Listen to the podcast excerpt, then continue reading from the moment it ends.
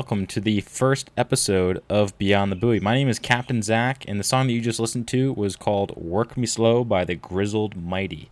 Uh, since it's my show, I'm just going to put whatever I want as the intro music and kind of run with it. I think I'm going to cycle it through, different song, different artist, different style, never know. But um, without further ado, I'm going to introduce, introduce to you Captain Jake Curley of JC's Offshore Tackle and Giacomo Sport Fishing. In this episode, we discussed how he got started, where he is going for the future, and things that he did and learned throughout owning and operating those two companies. So without further ado, Captain Jake Curley. All right.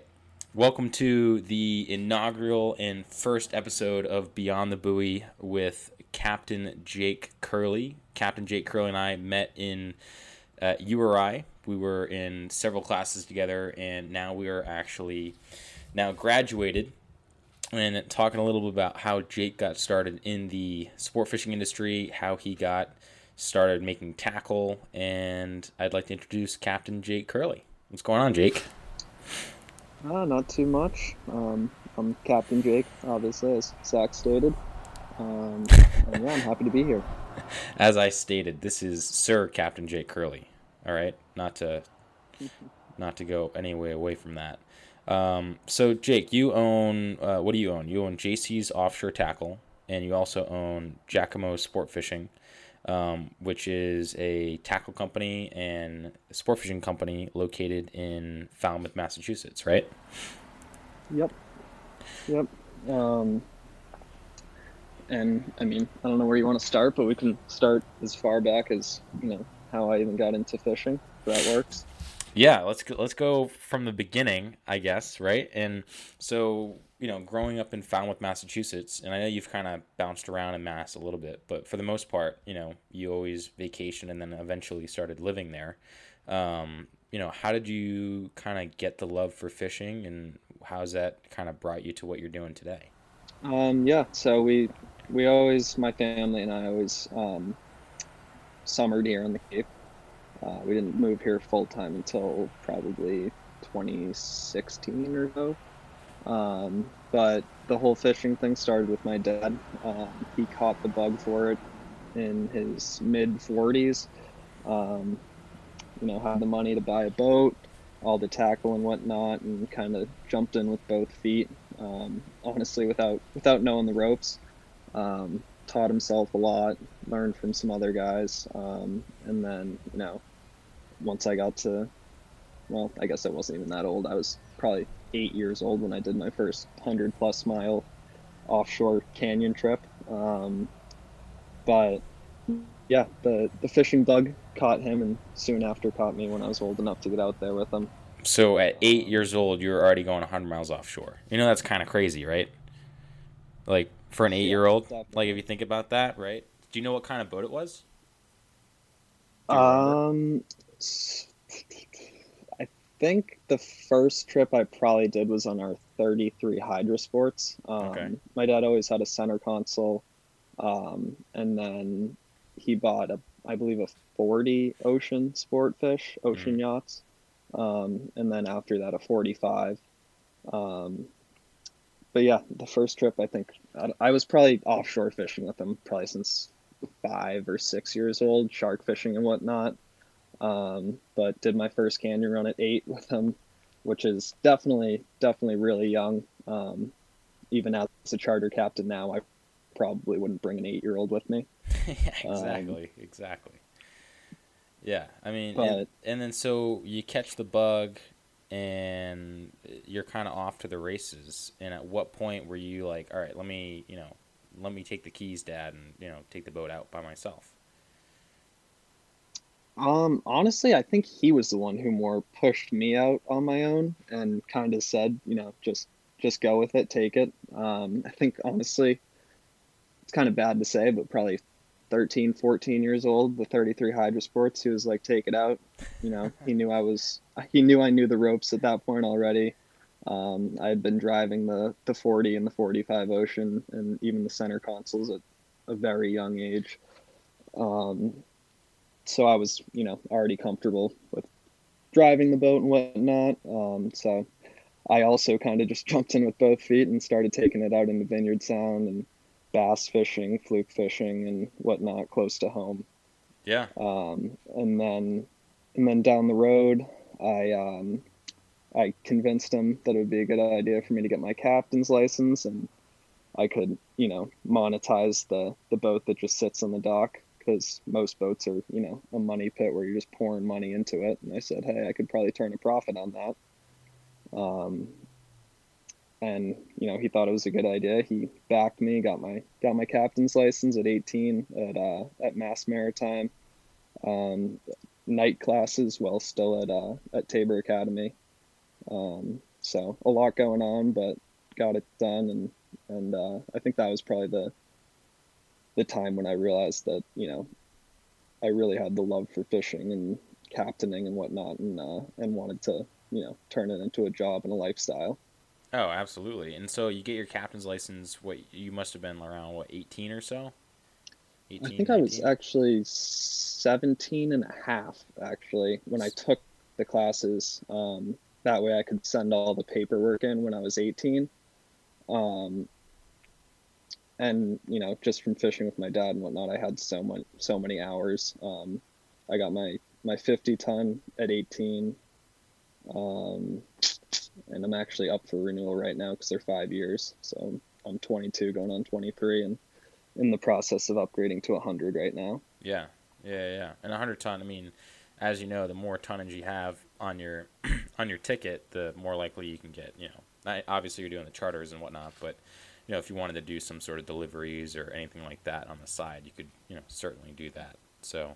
Yep. Um, exactly. Um, cool. So what? Um. So you you have a Hydra Sport, you start running that, and then you jump right into which was the next boat. Mean, what was that boat? That was the yellowfin, right? Yep, that was a, a 36 yellowfin. Um, I honestly didn't even know my dad was buying that boat. He, I came home from school one day and said, "Hey, we're we got a 30 and I was like, "What?" He's like, "Yep, um, it'll be here in June, and um, you'll have your license by then and start running charters." Man, that is not too shabby to go from the yeah, Hydra Sport. Definitely wasn't expecting that, but no, not even a little bit. That's a pretty sweet thing to come home from school to. Um, so you start running the yellowfin, and at what point did it actually become like Giacomo sport fishing? Because, you know, as a captain, I feel like a lot of the times you kind of start doing, you know, guiding, so to speak, or you know, taking one or two people out. Maybe a guy was like, "Hey, do you know anyone I can go fishing with?" And you're like, "Hey, yeah, just come on with me." But at what point were you like, "All right, let's like let's actually make this a thing," you know, like get the LLC, yeah. get the whole, you know, go through the the whole process. Yeah, I mean, I think the the whole business idea behind it, just honestly from my mom's perspective, just because she's a very business oriented woman, um, she had that vision for it from the beginning, um, and so did I. But um, I think the first year we only did like four or five charters. Um, that was actually mostly because the boat was supposed to be there in, in June or July and didn't get delivered till I think mid August. Mm-hmm. So we ran a handful of charters at the end of the year, which were honestly like my cousins, their friends, um, you know, just very close to home word of mouth type clients. Um, and then the next season was the, the first full season running charters. And still, I mean, you know, it's a, a small business, slow start type deal, um, you know, like everything. And probably still maybe the next year only had 10 15 charters um, which actually was was a good thing because it helped me or allowed me to um, you know go out and fish on different boats and and learn more from other captains and really just keep gaining experience yeah and like not only that but kind of like scaling you know like if you if all of a sudden you have a boat and you're going from not doing any charters or four or five charters to now you have you know back to back triples like for for seven days straight. Yeah, like, that's gonna run you like that's gonna run you dry. And I'm sure like throughout the summer, I'm sure you you have that. But like on a day to day basis, what do you think? Um, like what does that look like? You know, like from the day you wake, the time you wake up to like the the end of a of a full day of chartering. Like what does that timeline look like? Um, definitely busy. Um, I, I'd say the majority of our charters are are inshore half day trips. So we're leaving the dock at eight, getting back at noon. Um, we'll usually have one in the morning, one in the afternoon. So 8 a.m. to noon, and then 1 p.m. to uh, to five. So it's a busy day. Wake up around six, um, load the boat up, meet the clients there around 7.30, 7.45, get all their stuff squared away on the boat um, go out for our trip, um, come back. I have a mate on the boat always. Um, he'll come back, clean the fish for you, get you all squared away, and get that group out of there, and then move on to the next one. Turn the boat around quick, clean it up, um, fuel, ice, food, everything, Mhm. um, and then get out there for the next four hours. Back to the dock by five, and uh, that's when the the real fun begins for me, at least, because these are you know very nice boats, so we we keep them in you know top notch condition. And after a full eight hours of of fishing in a day, we probably have a solid three to four hours of cleaning at the end of it. Wow. Um, Yeah. so on on a on a double day, we're not getting done till eight nine o'clock at night. Yeah. Easily. Easily. Because I mean, you know, that doesn't discount anything like you know f- going getting fuel and stuff like that on those days. So you know those hours add up. Um, so I'm sure there's nights that you don't come back in until like you know 10, 11 o'clock. Um, Oh yeah, for sure. And those are the inshore trips. That's the that's honestly the easy the easy stuff. Um, yeah, because I mean, starts getting real real tiring with the offshore trips. right. I mean, I know you told me stories of like you know leaving at three and then not getting back until like you know the next morning. At the you know you're out there for twenty plus hours or even days, right? Like sometimes you guys will actually sleep Mhm. on the boat. Yeah, so for our offshore trips, we run either day trips or overnight trips to the canyons. And the uh, the canyons, just to put it in perspective, that's um, roughly 100 to 140 miles um, directly south of Martha's Vineyard. Um, it's the end the end of our continental shelf, uh, where the water drops for the depth drops from around 600 feet all the way down to two, three, four, five thousand feet deep. Um, the easiest way to put it in perspective is imagine the the Grand Canyon underwater, um, and that's that's where we're fishing. So those trips, there's a lot of a lot of running hours. The boat's fast, but you know when you're going 100 miles, it still takes three four hours to get out there um, each way. And for the day trips, we'll leave at midnight actually. That way we can get out there for sunrise. So we'll get there for you know 3:30, 4 4 in the morning because we're taking it slow on the way out. You, for safety purposes, you don't want to hit anything going fast at night. Um, don't want to take any chances on that front. No, not But at all. um, get, get out there, done that. fish all day. Yeah, not not pretty.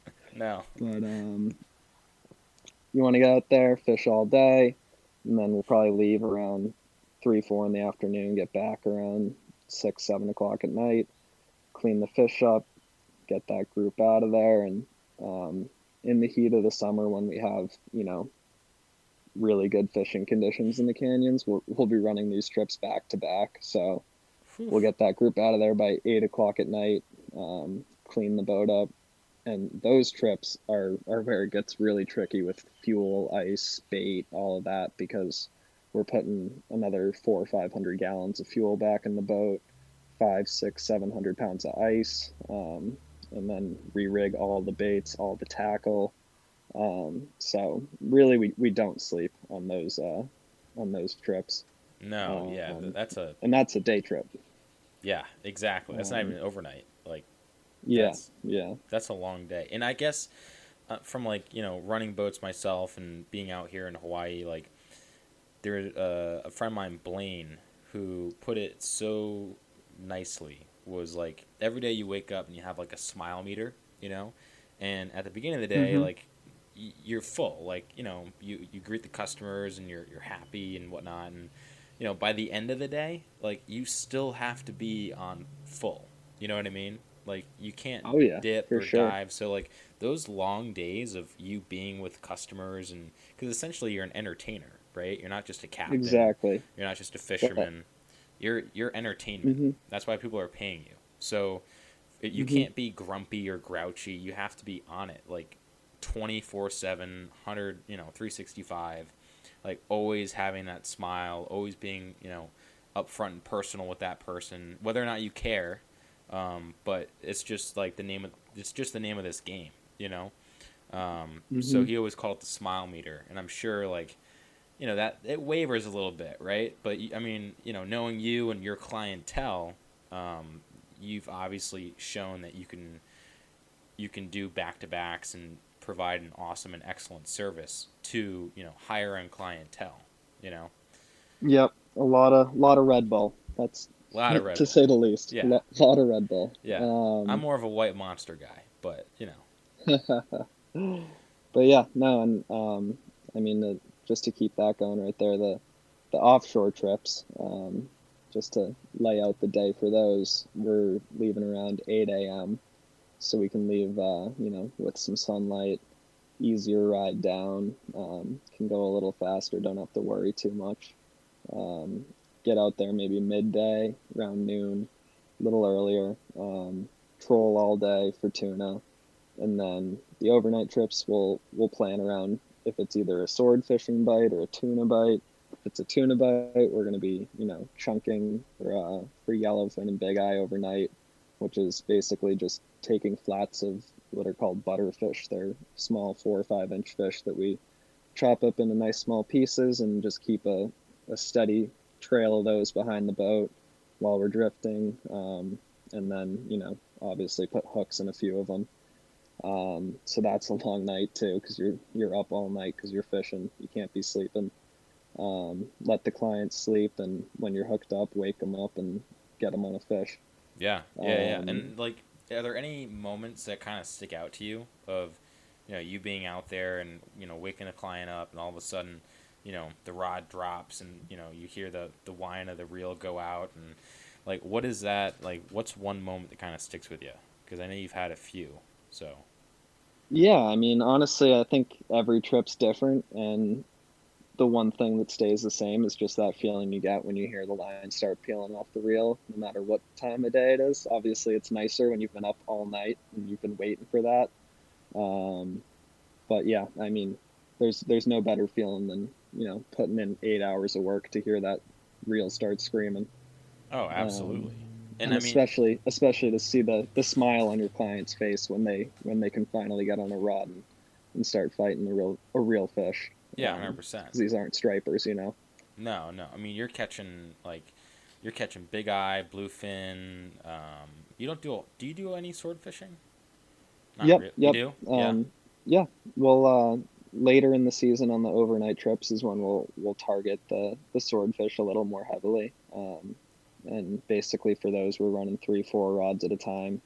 Um, still drifting and just covering the water column. So we'll have a bait down, you know, 300 feet, 200 feet, 100 feet, and one up top around 50, 60 feet. Right. Um, Now, recently, I know. you know, same thing. You can't sleep because, especially, No, go ahead. Go ahead. Continue. going. I was just gonna say, uh, it's the same thing with you know you can't you can't sleep you can't sleep on it because you miss that one bite and you know you put in all that hard work for for that one fish and just to see it just to reel in a bait that has no a hook that has no bait on it you know that's a lot worse than you know getting a couple hours of sleep. Oh yeah. Now, do you think it is it?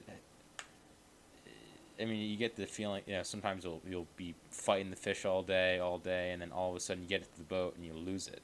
Like Oh, that. oh yeah. you know that feeling or the feeling of just waiting around and not catching anything you know i mean those moments on the boat like what how do you deal with that you know because i'm sure you've been out there with customers and maybe it's not maybe you have a killer day like a few what was it last year you went like for on you know seven out of seven on big eye or something like that right Yep. And yep. then I mean, it's fishing. You know, it's it's almost like you're playing the lottery out there. Um, there's a lot of luck involved, but you know, preparation and persistence is definitely what's what uh, you know gives you the upper hand compared to a lot of boats. Um, I mean, for example, on basically what you were talking about with the whole catching everything and then catching nothing.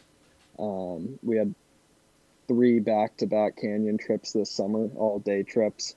Um, the first two trips were honestly some of the best trips I've ever had to the canyons. Um, one of them we caught 18 yellowfin tuna from 40 to 80 pounds, all on spinning rods.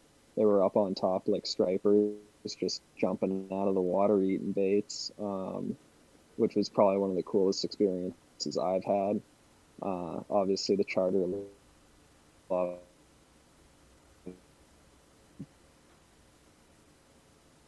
just things that you don't really see out there a lot. Um, and being able to show guys that have never been to the canyons and, and being able to give them that experience was awesome. Um, and the third trip rolls around and we're headed out in the morning and the guys are like, Hey, yeah, is this going to be like, how's it been? Is the fishing good? And, you know, I kind of say what I always say, it's fishing, you know, it varies, but, um, just based off what we've been seeing the past few days, um, it should be pretty good. We go out and we uh, we get there for for sun up and we troll from probably five in the mor four or five in the morning till three o'clock in the afternoon and didn't have a single tuna bite. Didn't see one. Didn't mark one. No bait. No birds. Nothing. Um, and that was obviously devastating to not just me but the the charter themselves. Um, and you know, kind of trying to explain that to him is hard. But um, in that specific case, I actually uh, I offered the guys a not a free trip, but it was a trip on my dad's boat that we did. Um, a couple months later, I asked the the guy who booked it and his son to to come out with us, and you know, no expenses, obviously, just come out and just I wanted out. to show him what the canyons were really like and, and what we could do. Um, we took them out to the canyons. We caught a white marlin, a swordfish, um, a bunch of yellowfin. You know, it was an awesome trip, and they got to really, you know, taste what the canyons were all about. And hopefully, there'll be some repeat customers for life. Um, I just didn't want to leave them with the, you know, a skunk trip and a bad impression. You know. Oh yeah, totally. I mean, um, and, but that kind of speaks a lot towards your brand. You know, um, going that extra mile to make sure that you know your customers are taken care of, and even if it doesn't go great, you're still going to take that you know extra step, you know, and go above and beyond as to you know what you can offer and show them, you know. Um, yeah, exactly. So I mean, because in my in my eyes, that was a lost client. You know, that was oh, somebody they're, they're, not they're not coming back when you when you take three grand from them and don't catch anything. Right. You know? Right. I mean, because no matter how much you can explain to someone, like, hey, like this is fishing, not catching. You know, these are wild animals. They're gonna do what they want to do, no matter what.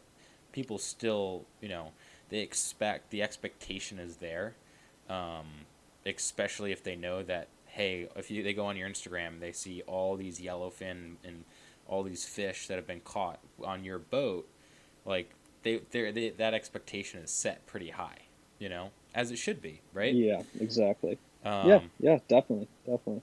So I guess let's talk. Let's kind of shift a little bit and talk about like your your brand, right? Because obviously it's a little bit more high end. I know now you're not on the on the yellowfin anymore. You guys did a little bit of an upgrade to a what is it, the 39 Invincible, right?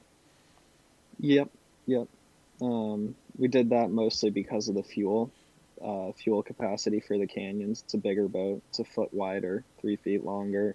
Um, holds 200 more gallons of fuel, um, which just really gives us the ability to, to fish anywhere. And if we're out in the canyons and we hear of a bite 50 miles away, we can still run there and be fine on fuel.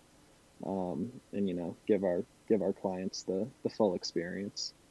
Yeah, right. Now, what's your what's your opinion on the Invincible so far? I mean, I know you've, you haven't been running it as long as a Yellowfin, but to go from the Yellowfin and then the Invincible, like, do you see any differences there, or like the ease of use, the maneuverability, just having the clients on board? Like, what are the what are some key differences you see, and like, what do you um, enjoy most about it so far? Yeah, that's a question I get a lot, especially from my clients because they know we went from the the yellowfin to the invincible. Um, honestly, I think when you get to that that high performance class of center consoles like Yellowfin, Invincible, uh, excuse me, SeaVee, um, those those high end center consoles. The the boats kind of speak for themselves, and they're just you know, it's a it's a luxury item, a high high ticket item, and they uh, they ride awesome, um, handle. You know, I'd say I'd say the ride is pretty comparable um, between all the boats uh, in that bracket, but uh, we just kind of fell into that. Um, in particular, um, I, I don't think I really have a bias, you know, between Yellowfin or Invincible. Yeah, so Um, you're basically I you're think just they kind of just speak for themselves, you know. Right, right. And I think you're right. I mean, a lot of these, you know, people can get really nitpicky about boats these days, and you know, there's there's different classes. You know, you have the production boats, you have something like a, like a semi-custom, like the Invincible or the Yellowfin, and then you have you know something like a custom. You know, something such as Mhm. a, a tribute, Or even on the lower end, like a, yeah, even like at the lower end, like a Grady White. Like that's where you can really, really make the the argument one way or the other. You know, yeah, Like, right. Grady White's a it's a non-stepped hull boat. It's not a high performance boat. It doesn't give you great fuel numbers. Um, doesn't doesn't go crazy fast. Uh, it's not necessarily set up solely for fishing. It's kind of a, a family boat and a fishing boat. Right. Um, and I think you know for our clientele and for what we do, running hundred plus miles, the the high performance center consoles just you know they're they're in a league of their own and they speak for themselves for for that application for sure. Yeah, and I mean, and having that boat on the Cape, um, especially in Falmouth, you're you're one of the only guys on the Cape that has that type of boat or that class of boat, and um, you guys draw a a more of a higher end crowd, you know, um, and you can you can kind of demand a price range that maybe some other charter companies can't, um, but you also have some other things going on that I think kind of um, solidifies your brand a little bit more so you can almost demand that price you know? Like for instance i like what we're going to talk Mhm. about next is jc's offshore tackle you know? Like you're you're fishing on an awesome boat using awesome equipment and a lot of the equipment you're actually building and manufacturing you know um, so tell me a little bit more about you know how you're you've been integrating your brands and even discuss more on jc's offshore tackle as well you know, and how that kind of came about.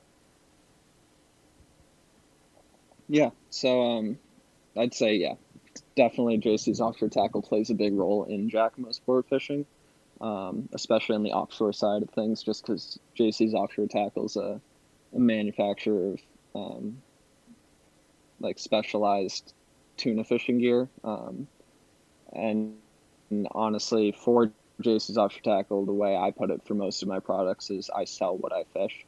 Um, so all the gear that I'm using on these these offshore tuna trips, um, I make myself.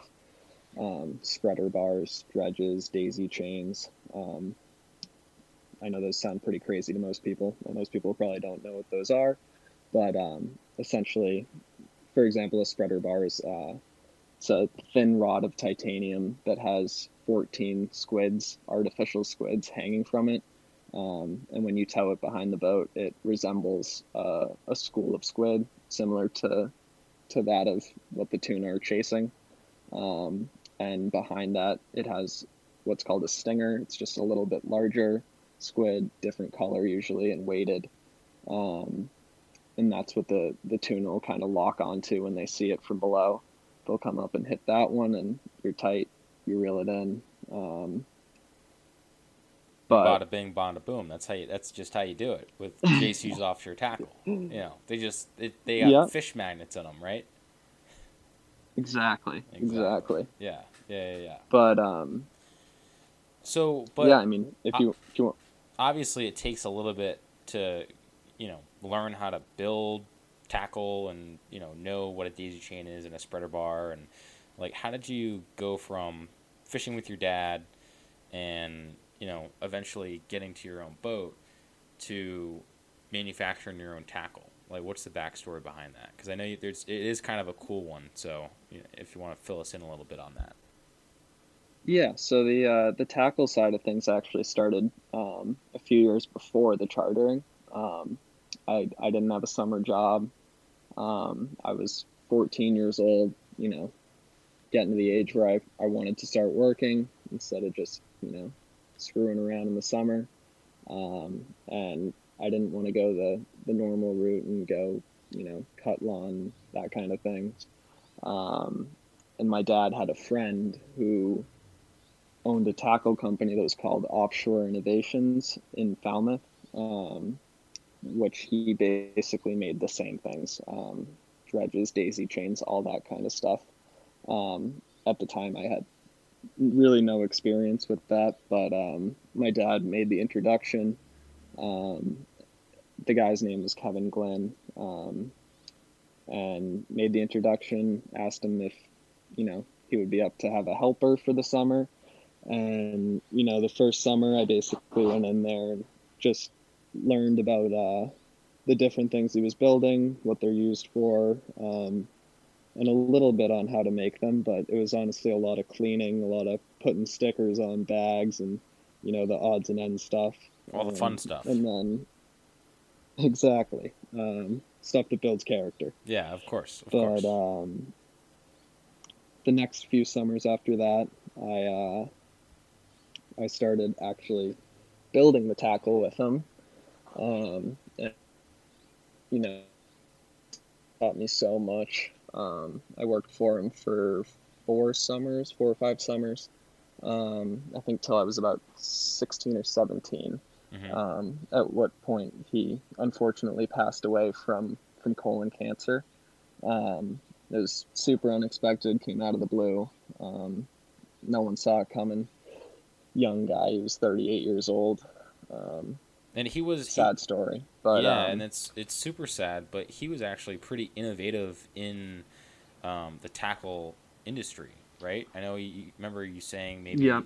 um, talking about like sail fishing and uh, bringing certain types of techniques to Cape Cod and certain types of uh, manufacturing techniques as well.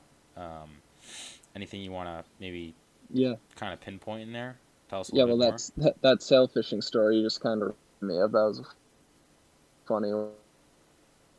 Uh, um, uh, fishing for sailfish, where they put up. Um, basically, it started as putting up a you know homemade kite up into the air attached to a to a fishing rod, and then you'd have three other fishing rods that would attach to the line in between that rod and the kite, and it would go up to the kite, down to the water, and have a bait. And it's meant to to keep the bait right on the surface, so the sailfish would come up, see the bait, kind of distressed on the surface. It couldn't swim down, it couldn't swim away, um, making a lot of noise. The sailfish would come up, eat the bait, break off the line that it was connected to on the kite, and you're on. Um, reel it in. So he brought that same same idea up to the Cape um, for bluefin tuna fishing, and he would always tell me stories about how he would be out east of Chatham fishing for bluefin and have his kite up in the air. And all these other boats would be trolling or drifting baits around him and kind of just looking at him funny having no idea what he was doing. Um, and he said there was like a week long stretch where nobody caught any fish um, on the troll or on live baits and he was the only one he was catching fish every single day every day No way. Um, Yeah, interesting. and and all the boats were literally trolling circles around him like what is this guy doing um Yeah, I'm and sure he was. I'm sure he was well liked at that time, as he's the Yeah, only yeah. guy catching fish. exactly everybody's asking questions everyone's wondering what he's doing um and then sure enough people start bringing out their their kids homemade kites flying them up in the air trying to mimic what he's doing Yeah, you see Uh, Dora get- Explorer fly by, you know, off of the yep off of a Viking or something crazy. Yeah. Yep, exactly. Um, and then probably a month or so of this goes by, and everybody around him's flying kites until the first day that there was no wind, and everybody was like, "Oh shit, how do I get my kite up in the air?" And they couldn't because there was no wind. Um, sure enough, Kevin, being the uh, the tricky little guy he was, brings out his helium tank, fills up a balloon, straps it to the back of his kite, and up it goes. Of and course. now everyone's getting now everyone's getting really really pissed, and they're they're tro- they're trolling again because they couldn't get their kites up in the air. They're trolling around him, looking through their uh, binoculars up at his kite, like, "What is this guy doing?" So he he took a big magic marker, drew a giant middle finger right on the balloon, nice. and just to put on a show for everybody. But um, yep, dog, that was Kevin. just the guy he was. That was just the guy he was. Innovative, crafty, and always catching fish. and but, always making um, sure he can stick it to the other guy a little bit, just just to be let it be known. Exactly, exactly. That's awesome. That's Yep. awesome. Yep. So uh, But um, yeah, in, in the short time I worked for him, I definitely, you know, learned a ton, and um, that's you know what drove me to kind of continue his legacy and, and take it take on a form of its own under uh, JC's offshore tackle after he passed away. yeah, and that's that's a really cool story. And you know, Kevin seems like he was innovative, kind of had the entrepreneurial spirit, and um, just a all around interesting guy. So, at at which point you go on to continue his legacy, and now you're continuing it today, to where you're building spreader bars, um, daisy chains, and you got some cedar plugs I saw on, on your website too. Um, is there anything else that's kind of going on in the background, and what does it also look like to to build a spreader bar? Like, what are the steps and sourcing your products from China and getting and Um, and so on and so forth. Yeah, so um, basically, I I worked with his wife, um, Rachel, who who helped me, you know, kind of get off the ground with the whole thing, introducing me to to all their wholesale, um, wholesale clients and and whatnot, where they would buy their products from. Um, and I have a, a Chinese supplier who who makes a lot of my stuff for me. Um, just the individual squids. And honestly, from the beginning, I really wanted to keep everything in the US. Um, and the only thing I couldn't keep in the US was this one specific type of squid, which was the green machine. Um, not even solely based off price point, it was honestly due to quality, which I was genuinely surprised about that the, the Chinese manufacturers were making a better product than, than I could find in the US Mm-hmm. um, and obviously at a better price. But um, that's that's my only only Chinese um, component to my spreader bars, and then everything else is is locally sourced in the U.S. Um, I use other types of squid, which are called uh, shell squid, that I get from North Carolina. Um, buy all my terminal tackle like crimps, line, um, chafe gear, hooks, and all that stuff from uh, from a company down in Florida. Um, and then yeah, it's more a lot of assembly. So I just buy the components. Um, I have a shop here in my basement that you know I've put in a lot of long hours just uh, assembling these things and and then um, selling them. But um, I'd say most recently for JC's offshore attack, my biggest accomplishment would be landing West Marine as a wholesale account. So now I have products from uh, Maine all the way to South Florida in um, most of the West Marine stores, Wow, that's Um, awesome. which has been a, a really good relationship and, and helped JC's offshore tackle, uh, you know, get to the next level. Yeah, that's no easy feat. I mean, getting into a store like getting into local tackle shops isn't the hardest thing in the world, but something like West Marine now that's that's pretty legit. Mhm. You know, that's no joke. Like everyone, I'm sure everyone Yeah, and knows West Marine's name, even if you're not into boating. You know, so Yeah, exactly. And I, I think it, we kind of went about it in a crafty way. Um, we always had the idea that we wanted to be in West Marine. Um, and from the beginning, it was just kind of a hard process because we were, we were told we had to go through a distributor, which was uh, a company called Big Rock out of uh, the Carolinas mhm. and we spent months and months and months talking back and forth with them about um, getting our products in West Marine and, and their other their other stores. Um, but the the biggest issue I ran into is scaling. Um, they wanted me to, you know, be able to make a thousand units on demand within a week, and you know, making all of this stuff by hand in my basement myself. Um, I just knew that a it wasn't what I wanted to do because um, I'd have to invest all of my time into that. I wouldn't be able to run charters, um, and so we kind of took a step back, rethought, regrouped, and um, tried to come at it a different way. Uh, we we ended up dealing directly with West Marine, um, and were able to to get into a lot of stores through manager buys, um, where we just contact the manager of the West Marine, um, and they can make the you know executive decision whether or not the product would be a good fit for their store. Interesting. Um, Interesting. I actually I kind of so like it, that better. You know, in a way. Yeah. No, it, it worked a lot. It worked out a lot better for us, definitely. Yeah, and not only just because obviously you're able to get in, but you know, you're you're kind of focusing in on stores that work rather than just kind of shotgun approach to it all. You know, and just having everything just go in. You can really pick and choose like the areas that you know, such like South Florida. I know you fish a lot in Miami. Well a lot of you know people in Miami are going to be using your spreader bars and daisy chains versus you know guys that are maybe fishing in you know a different part of the United States that are targeting different species differently. You know. Um, yeah. So exactly. Yeah, that's awesome. Um, so yeah, and that's kind of the the current state of JC's offshore tackle, I'd say. Yeah. Right.